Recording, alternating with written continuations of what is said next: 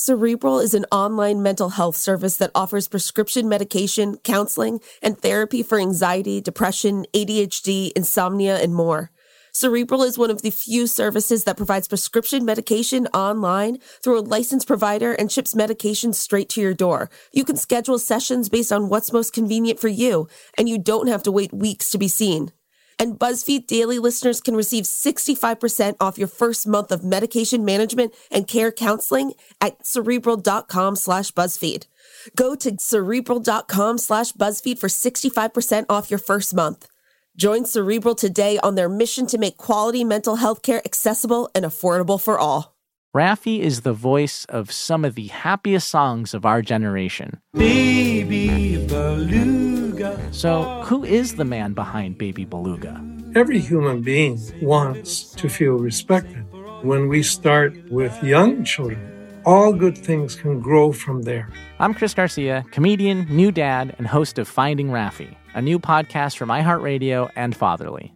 Listen every Tuesday on the iHeartRadio app or wherever you get your podcasts. After thirty years, it's time to return to the halls of West Beverly High and hang out at the Peach Pit. On the podcast nine oh two one O M G, visit Jenny Garth and Tori Spelling for a rewatch of the hit series Beverly Hills nine oh two one oh from the very beginning. We get to tell the fans all of the behind-the-scenes stories that actually happened. So they know what happened on camera, obviously, but we can tell them all the good stuff that happened off camera. Listen to nine oh two one O M G on the iHeartRadio app, Apple Podcasts, or wherever you get your podcasts. Addison Rae says she was fired from a U F C job after receiving major backlash to her tweet announcing the role. Prince William has some strong words for people hurling racist abuse at members of England's national soccer team following Euro twenty twenty. And BuzzFeed contributor Evie Carrick joins us to talk money and relationships and how learning to manage one may save the other. It's July twelfth, twenty twenty-one.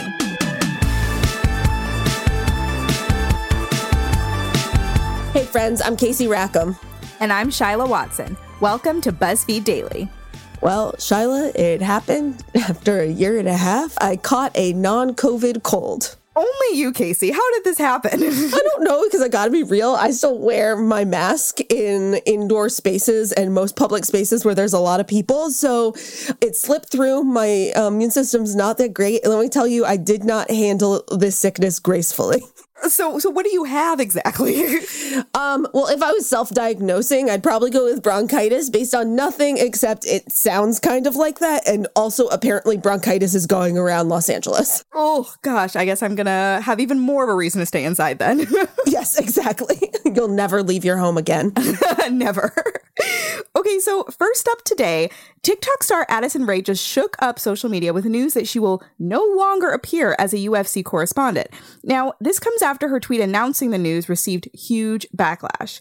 In the original tweet, Addison posted photos of herself in front of a U F C red carpet banner and said, "I studied broadcast journalism in college for three whole months to prepare for this moment."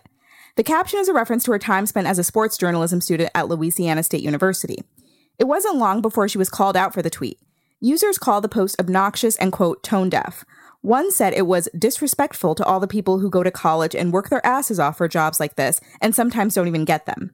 The next day, Addison, quote, tweeted her original post saying, "Never mind, y'all got me fired." You know, so I feel like there's split reactions here because some people are like, hey, why'd you make her lose her job? She didn't do anything that horrible, which true. But I think the point that a lot of people are trying to make is that she got this job from privilege. Yes. And so what she posted, it's just kind of those things where it's like, okay, if you're going to post that, maybe just save it for your close friends on Instagram. Right. Maybe like don't tweet it publicly. You know, I guess it's just about like, you know, having, I guess what people are saying is like having some class in this situation. I don't know. Yeah, I mean, she's not the first person. She won't be the last person to right. ever get a job because of privilege or her platform or status or anything like that. But it is, it, for me, it was the tweet itself. Like, you really do have people who, like myself, went to college for four years, worked hard, like spent money to get certain jobs. And she's just walking around advertising the fact that she didn't do this at all. So like you said, I, keep that for the close friend story, if at all. Let's just reel it in a little bit. You know, moving on, in other news that is just truly upsetting, um, there's been a lot of racist abuse against some of England's national soccer team after the final game yesterday, with even like Prince William having to go up and be like, hey, Don't be racist. You know, after England lost the Euro twenty twenty game, many soccer fans started taking out their anger on Bukayo Saka, Marcus Rashford, and Jadon Sancho, who missed penalty shots. All three players have been subjected to racist attacks online, which has brought up many conversations about racism in soccer and the way social media sites handle users' abusive behavior. And, you know, Shyla, I do not have to even make a guess about this. I know you did not watch that soccer game. Yep, yep. The closest I get to soccer these days is Ted Lasso. Okay, relatable. Um, this is just absolutely disgusting, the reaction they received from their own country. You know, these men went to play a game. They got into the finals, which England has not been in a final of a tournament since like the sixties, I believe. This is like an actual very big deal. And these three men are receiving racist abuse from fans. And it's just truly disgusting because I just really feel like the coach, the team should have prepared for this after putting these men in that position, knowing the history of racism in soccer. I just think it's horrible. Yeah. I mean, I feel like, again, I didn't watch, but a it's, it's a, it's a game, and I'm not going to trivialize it because, you know, it's, it's a big deal, but losses happen. And I feel like, you know, that's already going to be hard enough. The whole world is watching. They know that in some degree, they're partly responsible. They don't need the added weight of the entire country being racist against them. That's just, that's unacceptable. Like, if you're going to criticize someone, okay, maybe for the sports, but like you said, the coaches should have been prepared and mm-hmm. should have known that this was going to be possible and protected them in some way. I feel so sorry for these men. That's, that's a lot to take on. I honestly just think about, what if they had won? Okay, their fans might have been happy and supportive until when? Right. Until they don't make that next shot. And that's not the type of system or fans you want. Oh, gosh. Well, I hope that they're doing okay. That's that's a tough loss um, regardless. And you don't need that extra racism just weighing on your shoulders. Okay, so I want to pivot a little bit and talk about money and relationships. The two don't really always go hand in hand. So though there's no official handbook on how to manage money as a couple, BuzzFeed contributor Evie Carrick has been able to figure out a few things after seven years of marriage. You know, and while this system works great for them and might not be for everyone, Evie found that not sharing money with her husband may be the ultimate key to making their relationship work. She wrote all about it for BuzzFeed, and she joins us now. Hi, Evie. Thank you so much for joining us today. Thank you. Thank you for having me. Of course. So, you know, you've been married to your husband for several years and you've been keeping your finances separate the whole time. How did you originally go about that decision? You know, was it planned out or did it happen more organically? It was pretty organic. It, to be honest, it was almost like a factor, like not doing anything because we had been dating for a long time before we got married. And we had been living together before we got married. And so we had like this whole kind of system in place. Like most couples who are dating, we had separate accounts, separate credit cards, and then we would take turns buying dinners out and paying for groceries and that kind of thing. And so when we got married, it was like, well, this has been working well. So why change everything? Like why Uh, merge accounts and cancel different credit cards and open new credit cards. And so what we did is kind of the path of the least resistance. We just opened a, what we call a team credit card, but basically the team being just the two of us, but it's like a credit card where we can both put things that we do together or mutual finances, you know, our expenses go on that card. So like dinners out, buying gas for the car, repairs for the car, if we're going to buy like furniture for the house, anything like that. Mm. How important do you think it was locking in that plan from the get-go for you both? I mean, I think it was important to have that conversation right off the bat. It made it a lot simpler. And it was also something that, I don't know, it was like really apparent to me that we needed to do that from the get-go. Why so? We have like a little, I mean, we... I do see couples who deal with finances pretty similarly, but we're very, very different in that, like, he's like very free and easy with his money and unworried about it. I'm kind of Scrooge-like. Like, I love saving money and it's like stresses me out if I don't have like X number of dollars in my savings account and I don't have a good amount of money in my I R A and that sort of thing. Whereas he's like very like live in the moment. And I mean, maybe we don't spend so differently than each other, but like he'll you know, go out and get a coffee and a muffin like three times a week, which I'm like, that's insane because that's, you know, seven dollars every time. Like, why would you do that? And then I, you know, I'm more of like, uh, like I won't spend any money and then I'll binge and like buy like a ton of clothes or something like that. So we just deal with money differently. And it was like really apparent in the way that we were saving and spending money. That was like, we can't, like, this is going to be an issue for us. Mm. So it was very something like that was super apparent, I think, to both of us, even though it was my initiative to like push for it. But I mean, it's like crazy how seamlessly it's worked for us. It's been, I don't know, it's not even, it's just not an issue. It's like taken off the table. But that's so interesting because I feel like one of the most common things married couples argue over is money. So I'm wondering, like, do you think if more people opted to, you know, like a separate church and state, so to speak, it could offset a lot of the drama that comes with a relationship? Definitely. I mean, for us, it's just like, it's just not, doesn't factor in, you know, I mean, I, I know that money should be this big issue for everyone, but it's like, as long as we both have enough money to pay our rent, pay off that team card and our personal credit cards, it's like, no, there's no problems. And it has happened before where like, for both of us, we're like, like I remember when I first got out of college and I was like, couldn't find a job. And I had a really hard time getting my first job.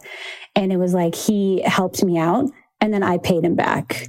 And so there is like this like level of support or like not too long ago, he was like, I'm going to just have to pay the minimum on my credit card or not pay it this month. And I'm like, no way, like I'll cover you. And then when like he gets caught up and back on track, then he pays me back. So there is this like, there, it's not like as cold and heartless as it sounds, but it's because there is this like give and take that we do, but it's like always very fair. Like, you know, I have like all these, like I'll have like a reminder in my phone of like what's owed to who and, you know, that sort of thing. But, you know, you also mentioned that this actually helps, you know, keep the romance alive. So I'm very curious about that. Can you tell me a little bit more?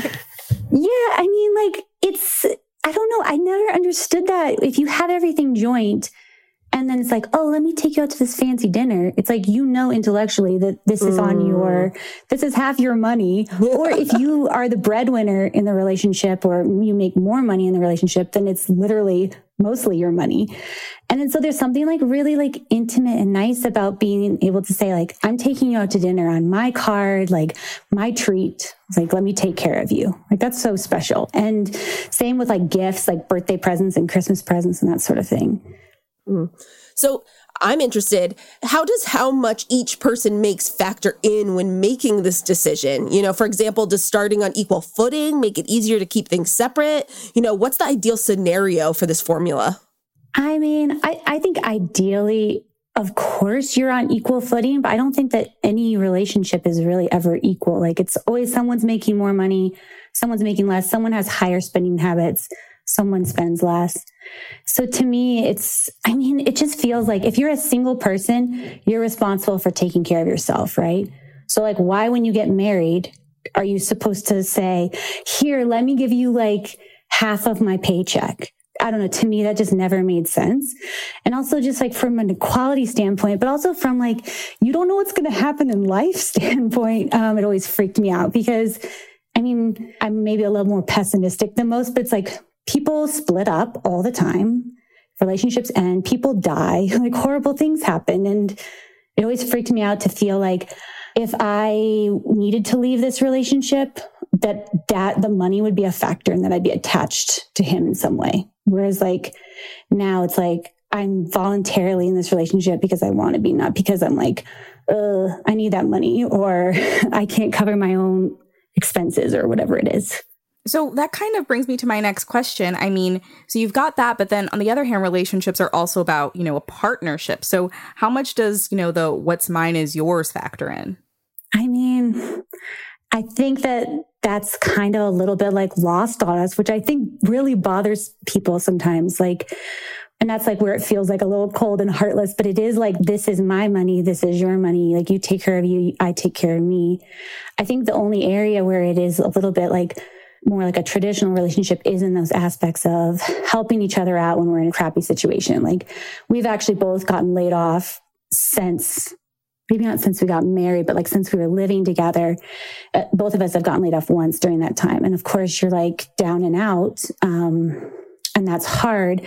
And it's wonderful to have someone there to help you out where you're not like having to, you know, getting too sticky of a situation because the other person can help you out, but it still remains like an equal thing where it's like, all right, you help me out. I get back on my feet, maybe in like six months or whatever, and then start paying you back. So it's like, you know, it's like an interest-free loan, I guess, to someone who loves you.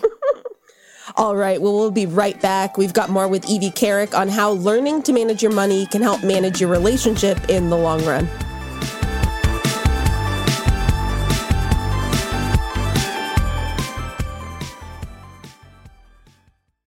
SheFit, we're tired of hearing new year, new you, fat burning secrets, and lose weight fast. The only thing you need to lose is self-doubt. The body you're in deserves respect, love, and support. Support you're not getting from your current sports bra.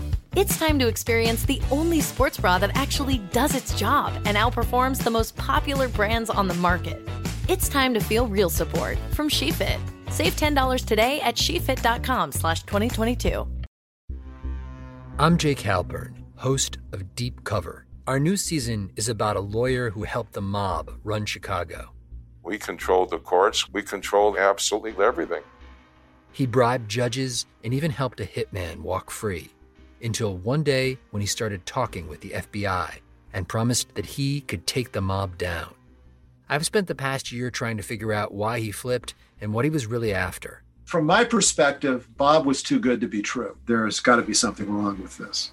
I wouldn't trust that guy. He looks like a little scumbag liar, stool pigeon. He looked like what he was, a rat. I can say with all certainty, I think he's a hero because he didn't have to do what he did, and he did it anyway. The moment I put the wire on the first time, my life was over. If it ever got out, they would kill me in a heartbeat. Listen to Deep Cover on the iHeartRadio app, Apple Podcasts, or wherever you get your podcasts. Hi, I'm Hillary Clinton, and I'm excited to be back with a new season of You and Me Both. You know, when we started this podcast, we were going through some tough times, and let's face it, we still are. But I am a firm believer we're stronger together. So please join me for more conversations with people who will make you think, make you laugh, and help us find a path forward. Listen to You and Me Both on the iHeartRadio app, Apple Podcasts, or wherever you get your podcasts.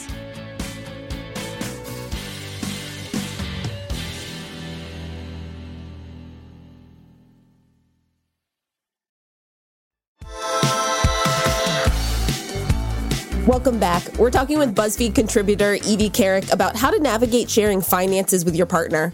So this is all sounding fair enough in theory, but in practice, how does this split break down when you consider all the ways we manage money today? The different accounts, money apps, debit cards, credit cards, et cetera. It's a lot to manage. What has worked for you both to like keep this all in order?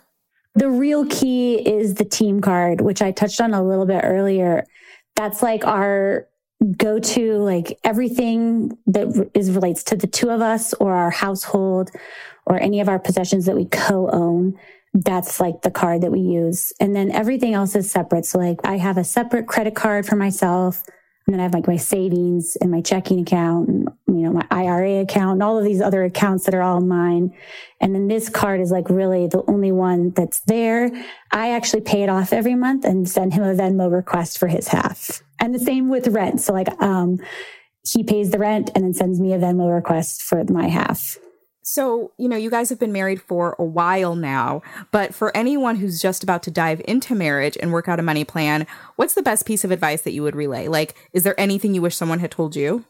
I mean, I think like just really being like looking at yourself realistically. I mean, I think most people have been in a relationship for a while and they like are able to see their partner for all their amazingness and all of their faults, and hopefully are able to see where their money, you know, their values around money vary and are different. And so my suggestion would just be to look at that pretty honestly. And if money has been an issue in your relationship, you know, even just as a, you know, just while dating, I think that looking at some alternative ways is definitely worth it. And for me, this way like made so much sense. And I know it's not going to always make sense for everybody and everyone's very different, but you know, it's definitely a very good option if you want to like have autonomy and equality in your relationship, like fully financially, at least. It really is a way to like find that in your partnership, especially if you're struggling with it. So ultimately, do you think this is sustainable long term? Like, will this continue to be your plan going forward as things inevitably change just, you know, in life? Yeah, that's a great question because, I mean, we're like about to go under a giant change. Um, we're going to have a baby this fall. Oh, congratulations. Congratulations. Thanks, guys. So we're, I mean, we're super excited, but we're also like, I mean, we've had some serious conversations about like, okay, how does this work with our money plan? Because this has been working so well for us that neither of us want to throw in the towel and just, you know, combine everything. So yeah, it's going to be put to the test. Our plan is right now, I to kind of keep doing what we've been doing with some alterations. So I think the team card uh, is going to get a lot more use. Mm. So hopefully rack up some good miles with that card. But uh, it's going to get a lot more use because we d- what we talked about is that anything, of course, with our family, so the three of us now, is going to go on that card. And we decide, like, for example, if I take her out for breakfast, um, that can go in the team card. So it's like, she's going to be this like common family denominator. So it won't be like my personal expense to take her out for breakfast. It'll be like our quote unquote, well, our team, I guess we actually now have a yeah. team, the three oh, of us, I love the three of us card. And then uh, the other thing that we were talking about is the college fund. Like mm-hmm. we want to try to put aside some money. I mean, I don't know if it'll be for college or what, but put aside some money for her, just like a little bit every month. And so we have like thrown a few numbers around, like a monthly amount of money that we'll both just transfer into this account for her going forward. So that's kind of an additional expense that's going to be there. But yeah, I don't know. Wish us luck. We'll see. Yeah, we're going to want to check in with you. See how things yeah, are going in a couple of years. How you guys are doing. Totally. Oh, but an exciting adventure. Yes, I think so too. Well, thank you so much for joining us today. Yeah, thank you both. Thanks for having me. That's it for today. Come back and join us tomorrow. And remember, please still wear a mask. Viruses are very much still out there. Oh, gosh. Be sure to subscribe to BuzzFeed Daily on the iHeartRadio app, Apple Podcasts, or wherever you go for your sound stories. And please take the time to leave us a rating and a review. It helps us figure out what you like about the show versus what you love about the show. And remember to come back for more of what you love about BuzzFeed. Coming to you daily.